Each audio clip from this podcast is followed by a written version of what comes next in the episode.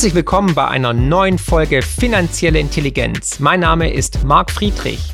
In diesem Podcast geht es wie immer um Geld, Bitcoin, Wirtschaft und Politik. Und jetzt viel Spaß.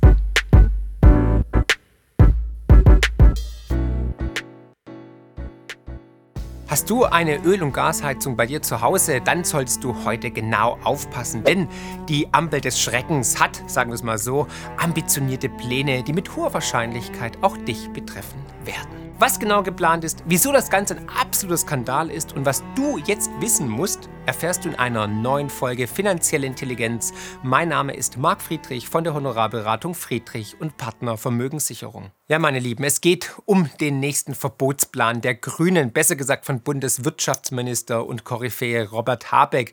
Einfamilienhäuser verboten werden, Verbrennerverbot und jetzt natürlich auch noch Öl- und Gasheizungen. Und diese würde nämlich schon am liebsten ab kommenden Jahr alle Heizungen verbieten, die mit fossilen Energieträgern wie Öl und Gas betrieben werden.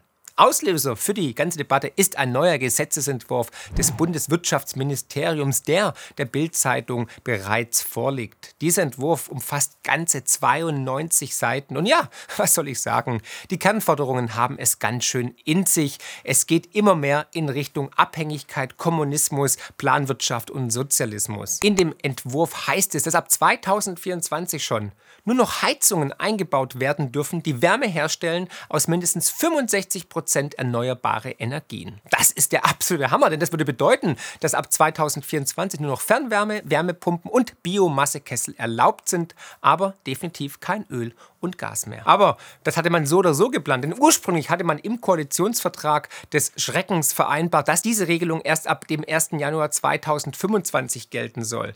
Geht es aber nach den Wünschen des turbogrünen Robert Habeck und seinem hochkompetenten Wirtschaftsministerium, soll dies nun jetzt schon ein Jahr vorgezogen werden auf 2024. Und was die meisten vielleicht gar nicht wissen, ist aber, dass auch ein generelles Betriebsverbot von Öl- und Gasheizung ab 2045 geplant ist. Das heißt, auch wenn du jetzt denkst, ach komm, ab 2024 passt doch schon. Ich habe meinen alten Öl- oder Gaskessel schon lange ähm, in, im Keller stehen und kann mir nichts passieren. Ne? Bestandsschutz. Pustekuchen, Pustekuchen, es wird auch dich treffen. Du wirst genötigt werden, per Dekret, per Gesetz, dann deinen vielleicht immer noch gut funktionierenden Ölkessel oder eine Gasheizung rauszureißen oder dann teuer mit Fernwärme zu heizen oder eine Wärmepumpe zu installieren. Und bis 2045 dürfte es nämlich auch klappen, gar kein Problem, weil bis dahin dürfte die Lieferzeit äh, funktionieren. Wenn du heute bestellst, hast du dann 2045 wahrscheinlich die Wärmepumpe bei dir vor der Türe. Dann fehlt es nur noch an einer Fachkraft, an einem Gas, Wasser, Goldinstallateur, der dir dann das Ganze auch noch verbaut. Weil auch da gibt es massive Engpässe. Also wenn dieser Wahnsinn tatsächlich so durchgesetzt wird, dann müssen ja Millionen, Millionen vielleicht noch funktionierende Heizungen rausgerissen werden und durch teure neue Sachen ähm, ersetzt werden. Es ist an Absurdität nicht mehr zu übertreffen. Ich bin jetzt schon mal auf deine Meinung gespannt. Hau sie mal bitte unten in die Kommentare rein und teil dieses Video kräftig. Diese Nachricht muss raus. Dieser Gesetzesentwurf muss eigentlich de facto verhindert werden. Und das generelle Verbot bis 2045, da wird der eine oder andere vielleicht sagen, ja gut, ist noch eine Weile hin. Ja, haha, mitnichten. Denn es gibt Abschaltpläne und Betriebsverbote, die bereits in den Jahren davor greifen sollen und werden, wenn Not am Mann ist. Ab 2025 sollen zudem die neuen Anlagen alle mit sogenannten Smart Metern, also intelligenten Stromzählern oder Wanzen oder Fernsteuerungen, wo man alle abschalten kann, ausgestattet werden, damit sich der Strom auch aus der Ferne zuteilen lässt. Ja, das ist der Sozialismus, von dem ich spreche. Er ist wieder da, der Sozialismus, der bringt uns nach vorne, vorwärts immer, rückwärts nimmer. Konkret bedeutet das dann folgendes. Angenommen, du bist Hausbesitzer, dann darfst du nur noch in diesem Jahr eine neue Öl- oder Gasheizung installieren und die dann auch nur noch aber maximal 30 Jahre betreiben. Das heißt, du hast ein Ablaufdatum, so wie die Kernkraftwerke. Der Entwurf sieht auch eine Sonderregelung vor, wenn zum Beispiel die Heizung ab dem kommenden Jahr kaputt geht. Dann darfst du sie nur noch während der Übergangsfrist von drei Jahren reparieren und so am Laufen halten. Wenn die Heizung dann ab dem Jahr 2027 kaputt geht, dann musst du eine neue Heizung einbauen, nachhaltig und grün. Brrr, wir werden alle frieren. Dabei waren Hausbesitzer in Deutschland schon nach dem Gebäudeenergiegesetz Paragraph 72 GEG gesetzlich verpflichtet, ihren alten Standardheizkessel, der ab dem 1. Januar 1991 installiert wurde, nach 30 Jahren umzutauschen. Dies betraf zum Jahresende 2022 2 Millionen Öl- und Gasheizungen in Deutschland. Und das vor allem natürlich im Osten, wo nach dem Mauerfall fast alle Hausbesitzer Anfang der 90er Jahre ihre DDR-Heizung erstmal erneuert oder ausgetauscht haben, wenn sie überhaupt eine hatten. Wahrscheinlich waren es meistens Kohlebulleröfen. Aus diesem Grund befürchtet auch völlig zu Recht der Chef des Hausbesitzerverbandes Haus und Grund, Kai Warnecke, dass die Pläne von Habeck dazu führen werden, dass auch gut funktionierende, zum Teil noch neue Heizungen frühzeitig aus dem Verkehr genommen werden, die eigentlich tippitoppi noch funktionieren. Aber alles natürlich im schönen grünen Deckmantel der Nachhaltigkeit und der, des Energie- und Umweltschutzes. Was der Entwurf für Auswirkungen hätte, zeigt die folgende Abbildung. Rund 70 Prozent der deutschen Haushalte heizen mit Öl oder Gas. Ja, man mag sich gar nicht ausmalen, was hier an Umrüstungskosten auf die einzelnen Bürger und Häuslebesitzer zukommt. Kai Warnecke rechnet hier mit Sanierungskosten von mindestens 150.000 Euro bei einem Einfamilienhaus. Und lass dir das jetzt mal auf der Zunge zergehen. Und vor allem die Frage, die ich dir jetzt stelle, hättest du das Geld jetzt da, wenn du gesetzlich verpflichtet wirst, einfach so mir nichts, dir nichts, deine funktionierende Heizung rauszureißen und neu zwangs zu sanieren und neu zwangs zu installieren. Robert Habeck meinte zwar, dass es hier staatliche Unterstützung geben soll, aber das Spiel kennen wir ja bereits, denn im Endeffekt bedeutet es nur, dass wir Steuerzahler zur Kasse gebeten werden, denn ihr wisst ja, linke Tasche, rechte Tasche. Das heißt, weitere Abgaben oder eben neue Schulden und zusätzlich muss das Ganze natürlich auch noch gemanagt werden. Das heißt, wir brauchen wahrscheinlich noch mehr Beamte, Staatsbedienstete. Das heißt, die Staatsquote wird weiter, weiter steigen. Wir sind schon weit über 50 Prozent und alles über 50 Prozent Staatsquote ist de facto Sozialismus. Und da wollen wir ja schließlich hin. Wie gewählt, so geliefert. Ich habe da mal eine ganz grundsätzliche Frage an Herrn Habeck. Wie stellt er sich eigentlich vor, wie das funktionieren soll? Wer soll die ganzen Reparaturen vornehmen? Wir haben doch jetzt schon einen riesigen Fachkräftemangel und Handwerker, allen voran Heizungsbauer, sind seit Jahren bereits Mangelware. Daher geht auch jetzt gleich mal mein Lifehack des Tages für dieses Video. Da, Tipp an alle jungen Zuschauer, überlegt euch wirklich, ob ihr Mediziner werden wollt oder Anwalt oder Apotheker, weil das goldene Handwerk ruft. Ihr werdet wahrscheinlich als Gaswasserinstallateur mehr Geld verdienen als mancher im feinen Zwirn bei der Bank um die Ecke. Und selbst wenn man das Glück hat, einen Handwerker zu bekommen, zu ergattern, zu gewinnen, dann steht man schon vor dem nächsten Problem, nämlich die Lieferzeit für Wärmepumpen sind immer noch unendlich lang. Und zwar so lang wie von hier bis nach China. Im Sommer letzten Jahres musste man schon ein halbes Jahr auf eine Wärmepumpe warten. Jetzt stellt euch vor, was los ist, wenn ca. 71 Prozent der deutschen Haushalte alle eine Wärmepumpe bei Otto oder Fiesmann bestellen. Aber ich habe auch eine gute Nachricht mitgebracht noch ist das Ganze nicht final. Aus dem Grund ist es ganz, ganz wichtig, dass ihr diese Nachricht teilt. Und die Reaktion darauf war natürlich entsprechend heftig. Nicht nur der Chef des Hausbesitzverbandes von Haus und Grund sprach gegenüber der Bildzeitung von einem, Zitat, Gesetz aus der grünen Märchenwelt. Nein, auch die FDP ist wohl zum Leben erwacht und versucht sich wieder an ihre Grundprinzipien zu erkennen und hat bereits Widerstand angekündigt. Wie der ausfällt, Lassen wir uns mal überraschen. Aber Märchen ist ein gutes Stichwort, denn die Frage, die wir uns auch stellen müssen, wo soll eigentlich der Strom herkommen für die Wärmepumpen? Denn die komplette Energiewende, so wie sie uns verkauft wurde, ist definitiv von Anfang an ein Märchen gewesen, eine Illusion. Schauen wir uns dazu doch mal den Strommix in Deutschland an. Und folgende Abbildung zeigt deutlich, dass die fossilen Energieträger immer noch den Großteil des deutschen Strommixes ausmachen. Weltweit generieren wir über Wind- und Solarenergie gerade mal 3 bis 4 Prozent Energie. Und das große Problem der erneuerbaren Energieträger wie Sonne und Wind sind wie immer die sogenannten Dunkelflauten, aber auch die Speicherproblematik. Um die Dunkelflauten mal zu definieren, wir hatten Anfang Dezember eine Dunkelflaute in Deutschland. Hier haben die erneuerbaren Energien nur einen geringen Teil des Strombedarfs abgedeckt. Zum Teil 80 Prozent mussten hier durch Kohle oder Gas erzeugt werden. Ja, der grüne Wirtschaftsminister war auf einmal der Kohleminister. Und auch wenn uns das Ganze anders verkauft wird, dass wir bald von Kohle und Gas loskommen, so sieht die Realität doch ganz anders aus und es ist alles nur eine Lüge. Noch lange werden wir an fossile Energieträger halten müssen. Nach Angaben des Statistischen Bundesamtes stammte im dritten Quartal 2022 mehr als ein Drittel der hierzulande erzeugten Strommenge aus Kohlekraftwerken. Im Vergleich zum Vorjahr ist das ein Anstieg um 13,3 Prozent, also mehr als zuvor. Und Stand heute weiß doch keiner, wo der Strom für die ganzen Vorhaben der Bundesregierung eigentlich herkommen soll. Gute Frage. Und wo soll der Strom herkommen? Natürlich weiter aus der Steckdose. Finanzielle Intelligenz könnt ihr übrigens auch lesen und zwar in Buchform mit meinem neuesten Bestseller Die größte Chance aller Zeiten und natürlich unserem kostenlosen Newsletter mit spannenden Analysen und Prognosen zu Bitcoin, Gold und den Finanzmärkten. Einfach abonnieren unter friedrich-partner.de. Erst kürzlich hat die EU beschlossen, dass ab 2035 ja keine Verbrennerautos mehr zugelassen werden sollen. Also immer mehr verbieten, verbieten, verbieten. Und es grenzt schon fast an Zynismus, wenn wir dann am 15. April auch noch die letzten drei funktionierenden Atomkraftwerke abschalten werden. Also alles, was funktioniert, was vor allem zuverlässig ist und nicht ja, volatil ist wie Sonne oder Wind, schalten wir momentan ab. Und ich möchte nochmal die schöne Metapher bringen, beziehungsweise das schöne Bild eigentlich euch ins Gedächtnis rufen. Nämlich, es ist so, als wenn du ausziehst aus deiner Wohnung oder aus deinem Haus und dann auf der Straße stehst und merkst, oh shit, ich habe noch gar keinen Ersatz. ja, dann viel Spaß beim Campen im Park. Wenn dir das Video jetzt schon gefällt, dann auf jeden Fall hier Like-Button drücken und abonnieren. Jetzt mag der ein oder andere denken, okay, die drei abgeschalteten Atomkraftwerke, die machen die Sau auch nicht fett. Das ist doch alles Peanuts. Aber was das bedeutet für uns, zeigt der folgende Artikel ganz deutlich. Er beruft sich auf eine Beispielrechnung der Mittelstands- und Wirtschaftsunion. Und hier heißt es, dass man ca. 1250 moderne Windräder bräuchte, um ein Atomkraft zu ersetzen. Und dann gibt es auch noch das Problem mit dem enormen Materialbedarf, was vielen Politikern in der Regierung offenbar gar nicht bewusst zu sein scheint. Ja, denn Windräder und Solaranlagen werden nicht aus Luft und Liebe gemacht, sondern man braucht verdammt viel Materialien und Rohstoffe. Für die Produktion von Solarzellen und Windkraft brauchen wir Unmengen an Metalle und seltenen Erden.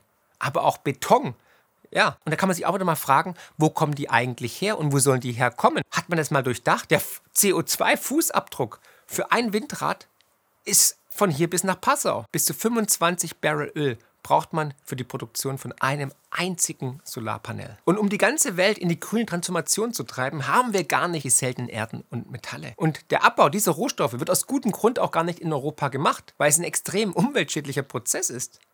Wir haben das in den letzten Jahren entspannt nach China ausgesourced. Jetzt hat aber die Kommunistische Partei praktisch quasi ein Monopol auf diese Rohstoffe und hat dann natürlich einen Hebel gegen uns und wird gerade nicht überall beklagt, dass wir uns energetisch von einem autoritären System wie Russland abhängig gemacht haben. Was ist mit China? China hat mittlerweile ein absolutes Monopol auf Rohstoffe und seltene Erden. Laut einer Analyse des US Geology Survey schlummern im chinesischen Boden die größten Vorkommen an seltenen Erden weltweit. Es wird geschätzt, dass etwa ein Drittel der weltweiten Reserven in der kommunistischen Volksrepublik lagern. Eine grüne Energiewende ohne China ist definitiv nicht möglich. Hier mal ein Beispiel, was es verdeutlicht, wie abstrus die derzeitigen Ziele sind. Völlig utopisch. In einem Bericht der Bundesnetzagentur zum Stand und zur Entwicklung der Versorgungssicherheit im Bereich der Versorgung mit Elektrizität heißt es auf Seite 7, Zitat, als Ausgangspunkt hat die Bundesnetzagentur den deutlichen Ausbau der erneuerbaren Energien, in Klammer Wind, Onshore, Wind Offshore und Photovoltaik in Deutschland von ca. 123 Gigawatt 2021 auf 360 Gigawatt 2030 bzw. 386 Gigawatt 2031 gemäß Osterpaket unterstellt. Die nötige Ausbaugeschwindigkeit ist damit mehr als dreimal so hoch wie in den Vorjahren. Der deutsche Kernenergetiker und Publizist Manfred Haverburg hat in einem Beitrag dazu Folgendes geschrieben. Dies würde bedeuten, dass ab sofort bis 2030 arbeitstäglich fünf neue Windräder der modernsten 5 Megawatt Klasse in Betrieb gehen. Dass ab sofort dann 1200 Betonmischer täglich zu den Windradfundamenten dieseln müssen und dass ab sofort 375 Sondertransporter mit den 80 Meter langen Windradflügeln pro Monat über deutsche Straßen begleitet werden müssen.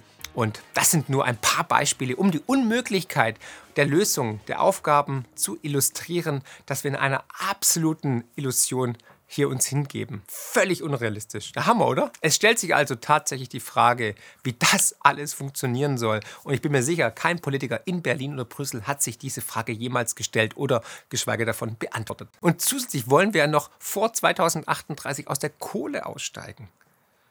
Seit September beziehen wir kein Gas mehr aus Russland, stattdessen aber das teure LNG-Gas aus den USA, welches mit Schiffen Dieselschiffen natürlich, über den Atlantik geschippert werden muss. Auch hier der Fußabdruck größer als von Casablanca bis nach Istanbul. Ja, es stimmt, die Strom- und Gaspreise sind bereits wieder gesunken, was vor allem auf einen warmen Winter zurückzuführen ist, was ja schon lustig ist, denn den haben wir ja vor allem aufgrund des Klimawandels und das heißt, der Klimawandel hat den Grünen auf gut Deutsch den Arsch gerettet. Aber Spaß beiseite. Wir müssen uns dennoch vor Augen führen, dass wir immer noch im historischen Vergleich hohe Energiepreise haben. Also, die drei letzten Kernkraftwerke gehen vom Netz. Dann die Ersatzkraftwerke, die im letzten Jahr hinzugeschaltet wurden, weil man Gas sparen wollte. Und dann stehen wir da und da bin ich mal gespannt, ob dann hier noch Licht im Studio ist und du mich noch sehen kannst. Ja, und dann? Wie geht's dann weiter? Olaf Scholz meinte letztens, dass man jetzt vier bis fünf Windräder am Tag bauen will. Ist dann das Problem gelöst? Fritz Fahrenhold, ehemaliger Energiesenator aus Hamburg, den ich auch schon hier im Kanal zum Interview hatte, das findet ihr hier unbedingt anschauen, sehr sehenswert, meinte vor kurzem bei der Bild dazu Folgendes. Windkraftwerke liefern an 140 Tagen des Jahres nun mal gerade eben äh, nahe Null. Nicht? Sind, äh, stehen sie äh, liefern nie, keinen Strom. Und dieses Problem will die Bundesregierung lösen, indem sie 40 Gaskraftwerke, höre und staune, Gaskraftwerke, von denen wir ja nicht, letztes Jahr noch gehört haben, wir haben eine Gaskrise, ähm, äh, zum Ersatz bauen. Und dann sagt man, ja, dann machen wir Wasserstoff. Nicht? Man muss wissen, wir haben weder die Elektrolyseure, wir haben nicht die Leitung, es gibt nicht nur mal Wasserstoffturbinen und am Ende wird das viermal so teuer. Und deswegen was uns Kanzler Scholz nicht sagt, ist, wir steuern in eine lang anhaltende Stromkrise. Und sie wird Deutschland viele, viele Arbeitsplätze kosten. Dann gibt es die Lösung des grünen Chefs der Bundesnetzagentur, der sagt, naja, das nennt er Lastmanagement. Aber was Lastmanagement heißt, ich stelle euch den Strom ab. E-Autos sollen abgestellt werden, dann sollen die Wärmepumpen abgestellt werden, die stromintensive Industrie. Äh, denn so könnte man dann den Zusammenbruch verhindern. Aber das ist Entwicklungsland, das ist Marktentwicklungsland. So was macht man in Südafrika, aber noch nicht in Deutschland. Ihr habt es gehört. Die Bundesregierung hat de facto keinen Plan und keinen Schimmer. Fahrenhold bringt es exakt auf den Punkt, wenn er sagt, dass das, was wir hier machen, eigentlich nur in Entwicklungsländern gemacht wird. Wir entwickeln uns zu einem Entwicklungsland, wir deindustrialisieren uns, wir bauen Wohlstand ab. Aber genau dahin steuern wir. Wenn wir so weitermachen wie bisher, werden wir immer unattraktiver als Standort. Man muss sich nur mal anschauen, wie die Industrialisierung voranschreitet. Bestes Beispiel ist neben Linde auch BASF, einer der größten Arbeitgeber in Deutschland, die Teile der Produktion jetzt nach China verlagern, einfach wegen Energiesicherheit, wegen Versorgungssicherheit und günstigen Preisen. Roland Berger, Chef der gleichnamigen Unternehmensberatung, meinte dazu neulich, dass die Grünen den Wirtschaftsstandort Deutschland gefährden. Das ist gemeingefährlich. Ich habe dazu bereits Anfang letzten Jahres in einem Blogbeitrag ausführlich dargelegt, wieso die Energiewende, so wie sie von der Regierung angestrebt wird, ein absolutes Märchen ist, ein Horrormärchen. Dieses findet ihr hier gerne nachlesen. Aber auch unten in der Videobeschreibung werde ich natürlich einen Artikel verlinken. Ja, und ich kann es nur noch mal sagen, wir erleben wieder ein Revival des Sozialismus, wie gewählt, so geliefert. Alfred aus der Serie Ein Herz und eine Seele wusste es schon damals, wer rot und heute grün wählt, der bekommt auch rot. Obwohl, meiner Ansicht nach trifft das ja auf jede Partei zu. Erinnert euch übrigens noch an ein Video von mir vor über einem Jahr. Hier oben seht ihr es. Darin habe ich kurz nach der Wahl prognostiziert, dass wir mehr Steuern, mehr Vorstöße in Richtung Enteignung und Planwirtschaft und Sozialismus sehen werden. Und siehe da, ich hatte leider recht. Ich hätte nichts lieber als Unrecht gehabt. Und darüber hinaus muss man sich im Klaren darüber sein, dass mit den ganzen Verordnungen, Verboten und Regularien, die aus Brüssel und Berlin kommen, natürlich auch noch eine mega Bürokratie aufgebaut wird, die auch so schnell nicht wieder abgebaut wird. Also wir sehen, das Krebsgeschwür der Bürokratie und der Staatsquote weitet sich immer weiter aus, frisst sich immer mehr durch unser Portemonnaie, durch das Land. Und auch die Rationierungen sind wieder zurück. Ja, ihr habt richtig gehört. Klaus Müller, Präsident der Bundesnetzagentur, hat erst kürzlich vor der Überlastung des deutschen Stromnetzes gewarnt. Wenn all die Wärmepumpen, Elektroautos, Ladestationen, Föhns und Vibratoren ans Netz kommen sollen, dann hat man ein Problem. Im schlimmsten Fall müsste der Strom dann, Zitat, rationiert werden. Und hier zeigt sich der wahre Charakter der grünen Energiewende. Vorwärts immer, rückwärts nimmer. Aber das Ganze ist ja nur die Spitze des Eisbergs. Der planwirtschaftliche Charakter der Bundesregierung zeigt sich in der Frage, wer subventioniert wird. Es geht also nicht nur darum, wer die besten Produkte herstellt, sondern wer die meisten staatlichen Fördermittel erhält. Und die Folge sind natürlich massive Verzerrungen am Markt. Der Ökonom Ludwig von Mises hat diesmal als Interventionsspirale bezeichnet. Und die besagt, dass ein einzelner staatlicher Ersteingriff in den Wirtschaftsprozess sich immer weiter ausdehnende Folgeeingriffe in das Wirtschaftssystem nach sich zieht und letztlich in eine Interventionsspirale mündet, die am Ende alle schlechter stellt. Und das ist der Grund, warum Sozialismus und Planwirtschaft immer scheitern. Manch einer will es immer noch nicht wahrhaben, aber Enteignungen sind wieder en vogue. Wir sehen bereits seit Monaten, dass es vor allem die Häusesbesitzer sind, die immer mehr ins Visier der Politik rücken. Schaut euch dazu unbedingt auch mein Video zur Grundsteuer und zum Fit for 55 Plan der EU an. Diese findest du natürlich in der Playlist als auch hier oben. Also die Richtung ist definitiv klar. Wir steuern immer mehr in die Immobilienplanwirtschaft. Man drangsaliert uns mit immer neuen Auflagen, mit Verboten und treibt durch Fehlentscheidungen die Kosten immer weiter in die Höhe, bis wir alle irgendwann aufgeben und kapitulieren. Und dann ist der Traum endlich wahr. You own nothing and you will be happy. Lasst es mich nochmal als Fazit kurz zusammenfassen. Nach den Plänen von Robert Habeck sollen Öl- und Gasheizungen also schon in den nächsten Jahren definitiv verboten werden. Wohl dem, der dann kein E-Auto hat bzw. noch einen Holzofen. Ab 2025 sollen dann die sogenannten Smart Meter installiert werden, damit man natürlich auch über die Ferne ja, Strom zuteilen kann. Und deswegen heißt es ja auch Fernwärme. Und ich möchte es nochmal sagen, ich habe ja schon viel gesagt zur digitalen Diktatur und darum geht es genau so. Wenn du einen Smart Meter zu Hause hast und du dann dich vielleicht nicht als Narrativ hältst, vielleicht den falschen Kanal anschaust oder zu viel Fleisch gegessen hast, dein CO2-Konto zu früh entleert hast oder gegen das Narrativ der Regierung bist, dich nicht zum 43. Mal, dann kann dir halt der Strom einfach abgeschalten werden.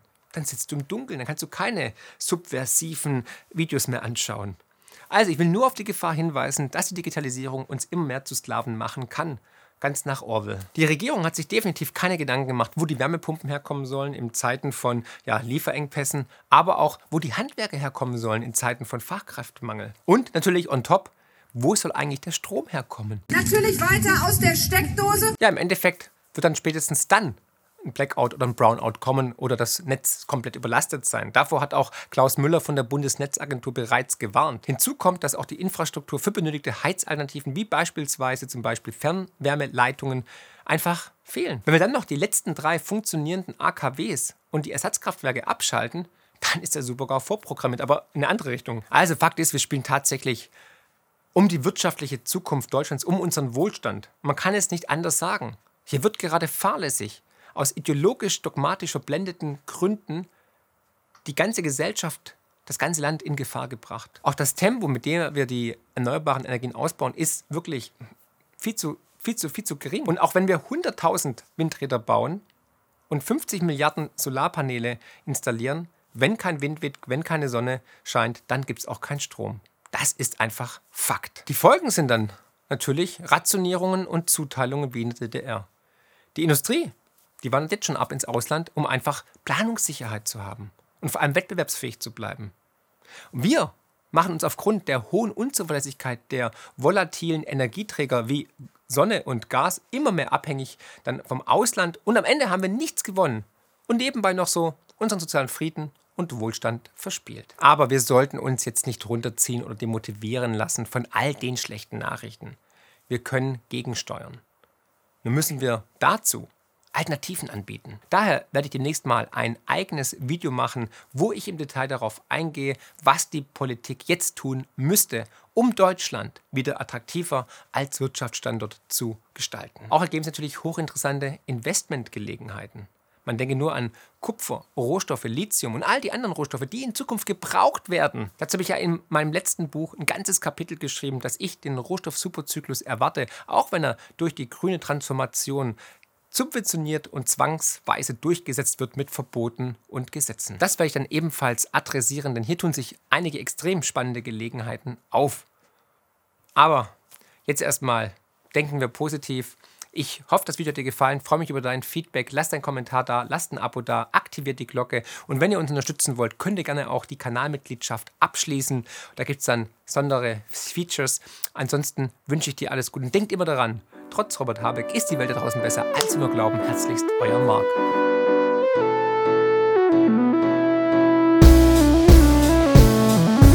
Wow, was für ein Podcast. Ich hoffe, die Folge hat euch genauso gut gefallen wie mir. Ihr findet mich bei YouTube, Twitter und Instagram unter markfriedrich7. Für Lob, Kritik oder Themenvorschläge schreibt mir gerne eine E-Mail an podcast.mark-friedrich.de. Empfehlt den Podcast natürlich gerne weiter.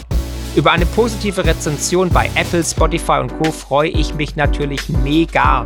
Weitere Informationen zu mir findet ihr unter mark-friedrich.de und zur Honorarberatung unter friedrich-partner.de. Ich freue mich jetzt schon aufs nächste Mal. Herzlichst, euer Marc.